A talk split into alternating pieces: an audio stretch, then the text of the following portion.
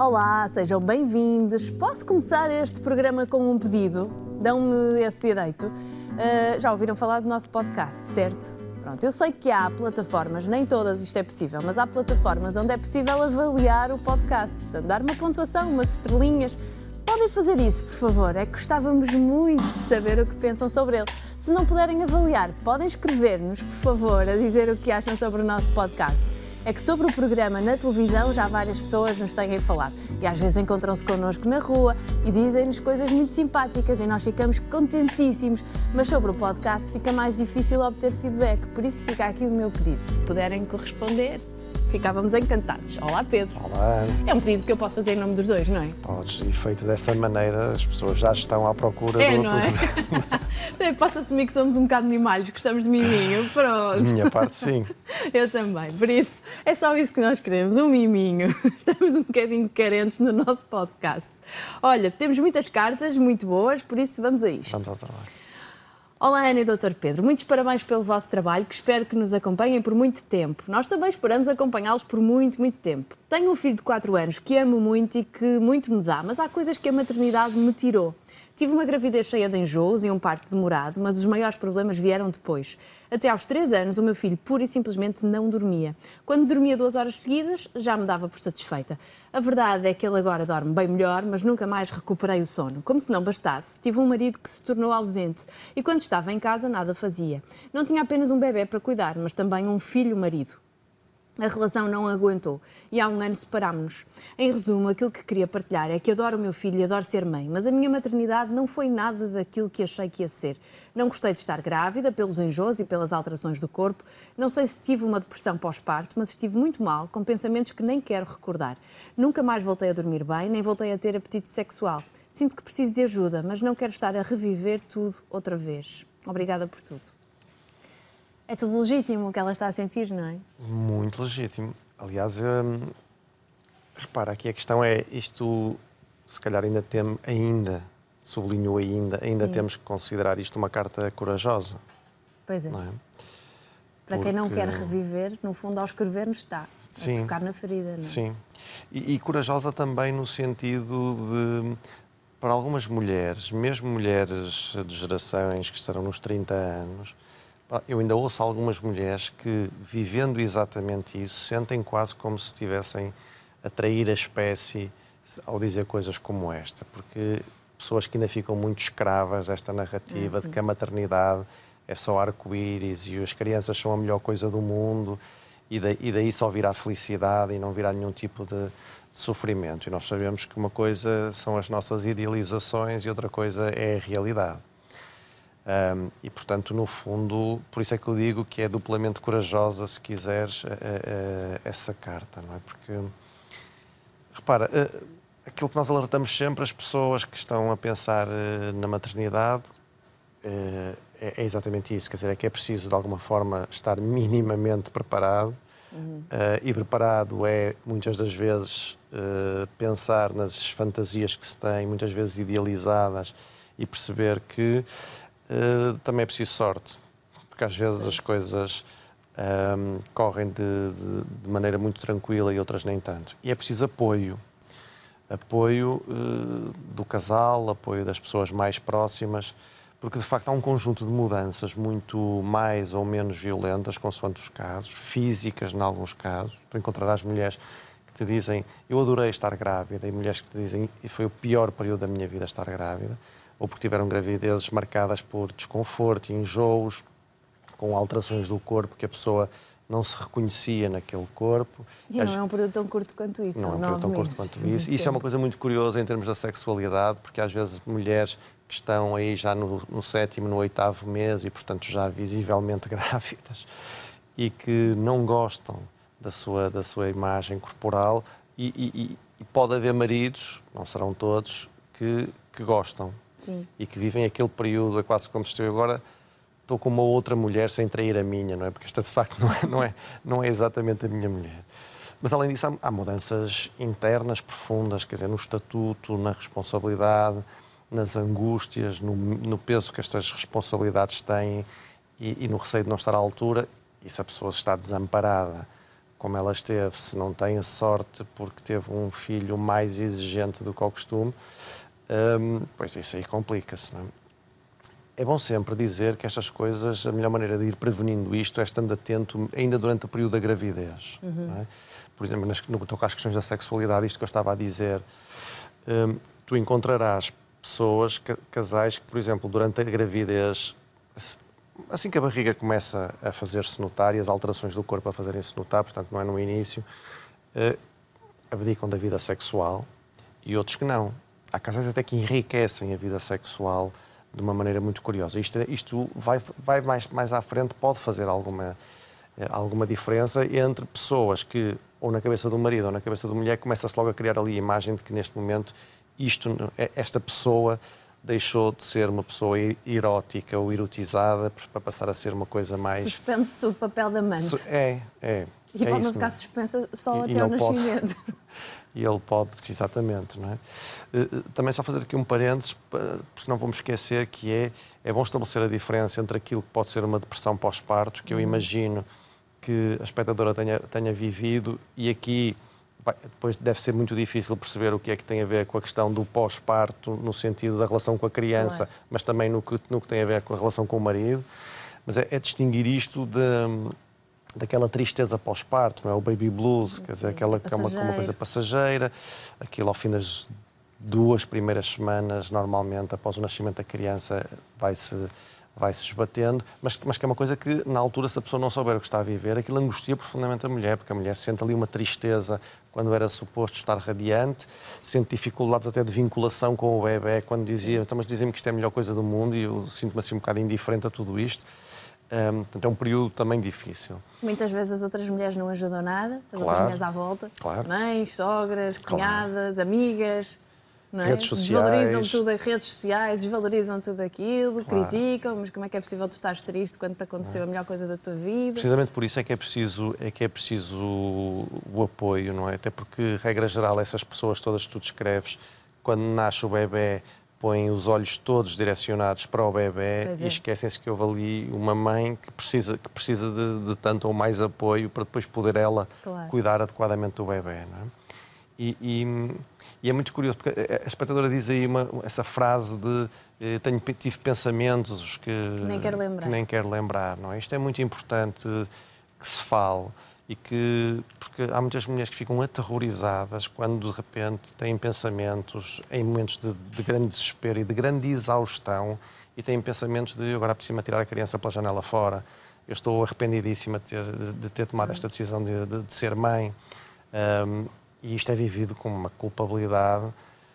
Se tu tens alguém ao teu lado com quem possas desabafar isto e que contenha isto sem censurar, sem apontar o dedo Sim. e que contenha isto, é assim, olha, calma, estás, estás num momento exausto, não tivemos sorte, a criança de facto é mais complicada do que, que, do que merecíamos, mas uh, a coisa vai. Mas se isto é vivido em silêncio, assim, por cima, é que a pessoa carrega isto com uma culpabilidade tremenda de que eu se calhar não nasci para ser mãe, eu se calhar não sou uma boa mãe, isto é uma coisa que vai trazer uh, complicações. E depois entra-se num ciclo vicioso porque essa ansiedade passa para o bebê, para o bebê. não é?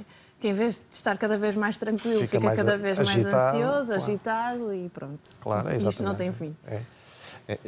Mas aí lá está, aí há aqui a questão, que era o que eu ia falar agora, que é a questão do, do, do pai ou, ou, da, ou, da, ou da outra mãe, se for uma relação homossexual, Sim. que é a necessidade de haver este apoio. Quer dizer, se quiseres, eh, no início, o, o, o pai, eh, vamos para uma relação heterossexual, o pai tem uma função fundamental. Há, há, muitos homens que, isso felizmente eu acho que está em, em vias de extinção, porque aquilo que eu vejo são cada vez mais homens que acompanham todo o processo de gravidez, de consultas, do, no parto, no pós-parto nos cuidados eh, funcionais à criança, banho, fraldas, biberão. E isto é importantíssimo para pai, mãe e, e bebê. lutam alguns por esse papel. E bebê, sim. Porque muitas vezes as sogras e as próprias mulheres tentam afastá-los, ainda naquela lógica de, de, acharem que há ali uma certa é uma incompetência. Função, claro não é?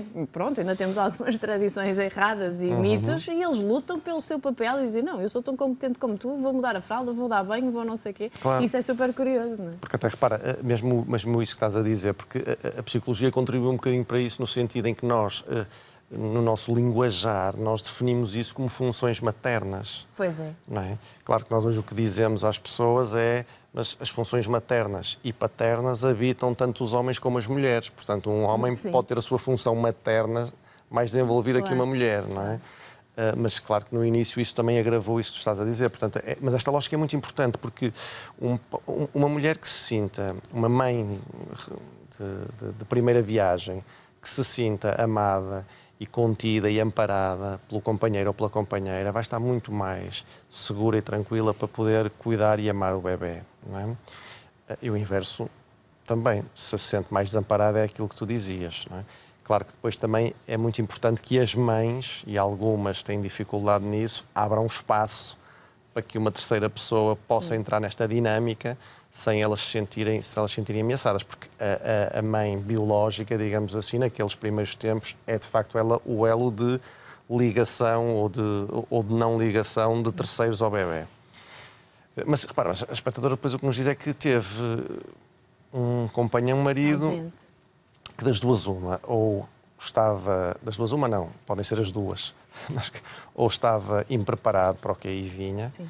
ou mesmo estando preparado, algo imaturo. É? Porque me parece que, face às exigências da paternidade, que entrou em um processo de negação de que a vida tinha mudado e de algum abandono. Não é? Uh, que não é uma coisa tão pouco frequente como isso. E tu encontras isso às vezes até em pessoas que desejam ardentemente serem pais, mas no momento em que isso acontece, há ali uns primeiros tempos em que aquilo é sentido como isto agora é o fim. É como é, é a angústia de castração, que isto agora é o fim, acabou-se a boa vida, eh, e de repente dão por eles a ter comportamentos que até já tinham abandonado há algum tempo, coisas de saídas à noite e, e ausências de casa, enfim. Um, alguns até no vestuário, mais, mais, mais jovem, eh, e que mostra muitas das vezes esta coisa, esta angústia de isto agora é uma coisa demasiado pesada, demasiado responsável, e sem grande prazer e, portanto, tem este tipo de fugas. Aqui não me pareceu tanto o caso, pareceu-me o caso de, lá está, de alguém que entrou ali numa negação de que a vida tinha mudado e que era preciso que ele desse o que não deu e que foi abandonando os dois, aparentemente, não é? Foi abandonando, foi abandonando mulher e filho. Portanto, como é evidente, juntaram-se aqui dois fatores uh, potencialmente ansiógenos ou depressivos, não é? Que é a exaustão de não ter, não conseguir dormir. Isto é uma coisa absolutamente terrível uh, por uma criança mais exigente que vem, que vem agravar já a insegurança natural destes primeiros tempos com um marido que, que os abandonou e que, portanto. Muitas vezes este tipo de companheiros, eh, de maridos, eh, ainda pressionam também as mulheres. Muitas vezes há frases típicas de agora só olhas para o bebê, agora só te preocupas com o sim, bebê, sim, quase sim. como se reclamassem atenção, não é? É um certo ciúme doentio. Não é um certo, é, é, é um ciúme mesmo. Do bebê que acaba de nascer. É, é, é não, é isso mesmo. E, e, por isso é que esta, esta dinâmica, porque tu repara, uh, são pessoas mais imaturas, lá está, um bocadinho mais narcísicas, habituadas numa relação a dois, de repente entra uma terceira pessoa, que sua majestade do bebê ocupa o palco, não é? E, portanto, os pais parece que sentem que agora somos um bocadinho atores secundários. Quase não temos tempo para as nossas... A mãe quase não tem disponibilidade para fazer tudo o como fazia antes, porque está tarefadíssima. E, e, depois entram ali, às vezes, numa competição com o bebê sem perceber que eles deviam estar no andar de cima, no andar, no andar dos, dos, dos pais. Não é? Uh, mas agora, puxando isto para a, nossa, para a nossa área, também dizer, lembrar as pessoas que as dificuldades, as dificuldades de desejo sexual na maternidade uh, ou no pós-parto são muito frequentes, não é? por motivos diversos. Uh, alguns deles, aquilo que já abordámos aqui, que são as, as, mães exclusivamente mães e, portanto, abdicam da sua feminilidade, abdicam da vida erótica, não há tempo para mais nada a não ser para cuidar da criança. Noutros casos, pela esta exaustão, porque, evidentemente, que, eh, repara, as mulheres têm vindo a conquistar e muito bem o espaço público. São mulheres que, muitas delas, acumulam a exclusividade ou a maioria do trabalho doméstico. Se ainda por cima estão com um filho que, é uma carga imensa. é uma coisa. Não, não há cabeça que aguente depois dizer assim, ok, agora está tudo feito, então agora eu, vamos ter sexo, não é? Quer dizer, é, claro. é, é pouco provável que isso aconteça. Vai-se perdendo a intimidade, a cumplicidade. E muitas vezes, nos, e muitas vezes na, na, perda do desejo está também a qualidade da relação. E como é evidente, acho difícil, eu no lugar desta mulher era difícil não ficar-me profundamente ressentido e esse ressentimento vir, quanto mais não seja pelo castigo da ausência de, da ausência de desejo. Portanto, hum, eu diria para aqueles que estão a, já percebi pelo teu olhar cândido que temos que ter, passar para o próximo é tema. Isso. mas, diria que, mas diria isso, se é, se é que podemos dar algumas sugestões aos futuros novos pais, é isso, é não se esqueçam de tentar conciliar este amor de pais pelo amor de casal, portanto o vínculo de pais não vai, vai ser de tal maneira avassalador, mas não se esqueçam do vínculo de amantes, de cuidar bem disso.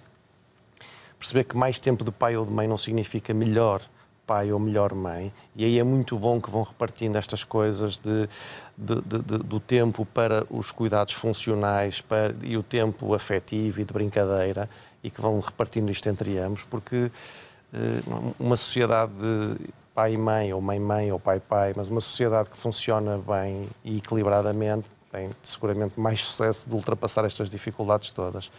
Quanto à, à angústia da espectadora de não querer reviver tudo, eu acho que não era mau. Às vezes é preciso. Não? É? Porque, porque não é um reviver no sentido de voltar a passar pelo mesmo. Não, é um reviver de reelaborar. Quer dizer, é elaborar aquilo que, que, está, que está para trás, hum. digerir, para depois andar para a frente. Sem que a pessoa fique muito aprisionada a todas estas coisas uhum. que correram uh, mal, porque ela tem aqui uma coisa que é associada a um momento que provavelmente era um momento que tinha uma expectativa de grande felicidade, de ter um filho, eh, ela viu-se num estado de profunda exaustão e com o fim do casamento, não é? E, e, e portanto, isto tudo precisa de, de, ser ressignificado dentro dela para que ela depois possa viver outras, outras aventuras e ser prazerosas. uma ótima mãe, porque o menino ainda é pequenino, tem 4 claro, anos e por claro. isso precisa imenso de uma mãe disponível, bem disposta, claro. feliz, não é? Uh, pense nisso, se calhar vale a pena pedir ajuda e se calhar não é mau reviver tudo no sentido de aliviar e bola para a frente, muita força vai correr bem. Muito obrigada pela partilha. Foi uma carta de muita coragem. Obrigada. Ora, boa noite, Ana e Pedro. Antes de mais, os meus parabéns pelo vosso programa. Sou um homem de 64 anos e quero-vos relatar um episódio que se passou comigo há algum tempo atrás, teria eu uns 55. Éramos cerca de 20 pessoas, de todas as idades, num, gru num grupo de Tantra. Começaram a formar-se pares, de forma mais ou menos espontânea, e é assim que de súbito dou comigo diante de uma senhora aparentando uns 70 e tal anos, baixa, sobre o gordo e com uma cara que, não sendo exatamente bonita, me mostrava um sorriso bem sensual e cheio de desejo. Assim formei par com ela e passámos os 30 minutos seguintes em completo êxtase, entre beijos, carícias, abraços e tudo mais. Conto-vos tudo isto para dizer que a aparência física ou a idade não contam para nada ou não deviam contar em termos de desejo, de prazer, de orgasmos ou da capacidade de atrair parceiros. Sendo certo que naquele grupo eu não a teria escolhido à partida, pois havia lá mulheres muito mais bonitas, o facto é que é dela que ainda hoje me recordo e não das outras parceiras com quem estive nesse dia. É profundamente triste que vivamos numa sociedade em que é suposto que os velhos, e emprego o termo de propósito, não tenham desejo sexual nem prazer, o que não é de todo verdade. Uma pessoa idosa pode ser muito mais desinibida e livre do que uma pessoa jovem pois os jovens tendem a obedecer a todas as regras idiotas que a sociedade vende sobre a aparência, forma física, obrigatoriedade de orgasmo, etc. Uma pessoa de idade não tem tempo a perder, vive e ponto final. Também a ditadura da aparência do corpo é lamentável. Há muitas pessoas gordas que são extremamente sensuais. A sensualidade não está na forma, no aspecto, na gordura ou na ausência dela, mas na capacidade de nos aceitarmos como somos e de exprimir a nossa autenticidade e a nossa sensualidade sem medo. A propósito, quero esclarecer que sou magro, mas gosto muito de mulheres gordas, porque gosto de ter muita superfície de pele para beijar e acariciar. E sei que há muitos homens com as mesmas preferências que eu, embora nem sempre o admitam. Agradeço os vossos comentários e muito obrigado pelo vosso programa. Obrigada a nós por nos ver e por nos escrever. Uma partilha pouco comum. Sim. Nunca Sim. tínhamos tido uma carta deste género, embora já aqui tenhamos eh, abordado a questão da aparência. Sim, Sim ao de leve. Sim, ele toca em vários aspectos, não, não, não só nesse. Não é? uh, quando ele diz que a aparência não conta nada. Uh, Ou não devia contar, diz ele. Quer dizer, é, é, eu acho que a aparência conta mais numas pessoas do que noutras. Uh, concordo é que a aparência não é tudo. Sim. Não é? Isso sim. Agora, que, aqueles que, como dizia o Casanova, não é? que são beneficiados pelo sufrágio da vista, é? esses aí estão sempre mais uh, cotados no mercado. É? Agora, que não é tudo, pois não é nem deve ser. Uh, ele toca nessa questão dos, do, do, dos velhos, como ele diz, ou da, ou da velhice. Uh, nós já aqui falámos, de facto, que é um dos preconceitos que temos que. E, e, se não quisermos, são os próprios velhos que nos vão obrigar a alterar esse preconceito que esta ideia de que a sexualidade é para jovens atraentes e saudáveis, isto é um mito, não é? A sexualidade é para toda a gente. Um, agora, não deixa de ser verdade que o envelhecimento é um processo de desqualificação sexual mais severo, por exemplo, para as mulheres do que para os homens. E, na velhice em si acontece, já falámos aqui da questão do duplo padrão é? e aquelas frases de que o homem, o homem, a mulher envelhece e o homem ganha charme. Uh, já falámos aqui também da forma como, por exemplo, na viuvez e as relações amorosas ou sexuais pós-viuvez vão tendo ainda alguma uma censura distinta se forem feitas por homens ou mulheres. Mas de facto eu concordo com o espectador, não faz sentido, mais a mais, nos tempos que vivemos, em que a velhice hoje em dia tem um, um novo significado. Quer dizer, nós hoje em dia. Não uh, somos velhos aos 60. Exatamente, nem, nem aos 70, nem quer aos dizer. 70. E, portanto, uh, tendo este novo significado, significa que as pessoas podem, até poderiam ter uma sexualidade bastante mais fluida, mais liberta de tarefas, de trabalho, estão reformados, os filhos devem estar criados e orientados e, portanto, já não há medos de gravidez e de outras coisas. E como ele diz, às vezes já se quer é viver a vida e está-se assim um bocadinho nas tintas uh, para, para, para, os preconceitos dos, dos outros. Uh, depois ele fala na questão da ditadura do corpo, não é? Quer uhum. dizer, que, que é uma coisa lamentável, como como todas as ditaduras, é lamentável. Um, mas aí, quando ele diz esta questão de, de, tentar excluir o corpo disto, é que eu divirjo um bocadinho, no sentido não em será que... uma receita para todas as pessoas, é isso, é? é isso. Porque, repara, a sensualidade e a sexualidade eh, têm, têm infinitos caminhos, eh, muitos deles inconscientes, eh, e o corpo faz parte destes caminhos também quantas e quantas vezes nós podemos olhar para alguém e dizer eu acho esta pessoa fisicamente bonita, mas não há qualquer coisa que não, que não me move, dizer, que não me mobiliza. E, e, e, e, encontrar outra pessoa que tu digas isto, a aparência desta pessoa não é tão bonita como a primeira, mas há aqui qualquer coisa que, que me move e não é pouco, não é? Portanto, há aqui coisas que estão muito para além da razão e muito para além desta coisa de basta sermos nós próprios, ter confiança em nós, porque isto também depende muito dos outros, não é? Claro. E, do olhar, e do olhar dos outros sobre nós.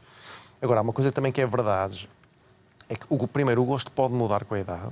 Isto é uma coisa muito interessante de que quando as pessoas vão fazendo no consultório, às vezes, estas, isto, o meu padrão tem mudado muito, ou não tem mudado assim tanto, e vão percebendo. Estamos a valorizar mais umas coisas é, em detrimento de é. outras, não é? Às vezes, numa coisa que, que, se vai ouvindo com o avançar da idade, por exemplo, nos homens, que é uma coisa muito curiosa que tu consegues ouvir homens que te digam: eu, eh, aos olhos, digamos assim, aos olhos, este tipo de, de, de, pessoa é uma pessoa que eu acho bonita, esteticamente bonita. Uhum mas se for pensar, mas aquilo que me daria prazer na cama, já seria uma pessoa substancialmente diferente daquela. Às vezes, na linha do que o espectador Sim. está a dizer, uma mulher muito magra e que possa ser assim uma mulher que seja muito bonita ao olhar, mas depois quando se pensa, bom, mas eu dava, acho que tinha muito mais prazer sexual com aquela que tem bastante mais curvas e, e, e, às vezes esta eu ia dizer contradição, mas se calhar nem sequer é uma contradição, quer dizer, mas estas diferenças, este contraste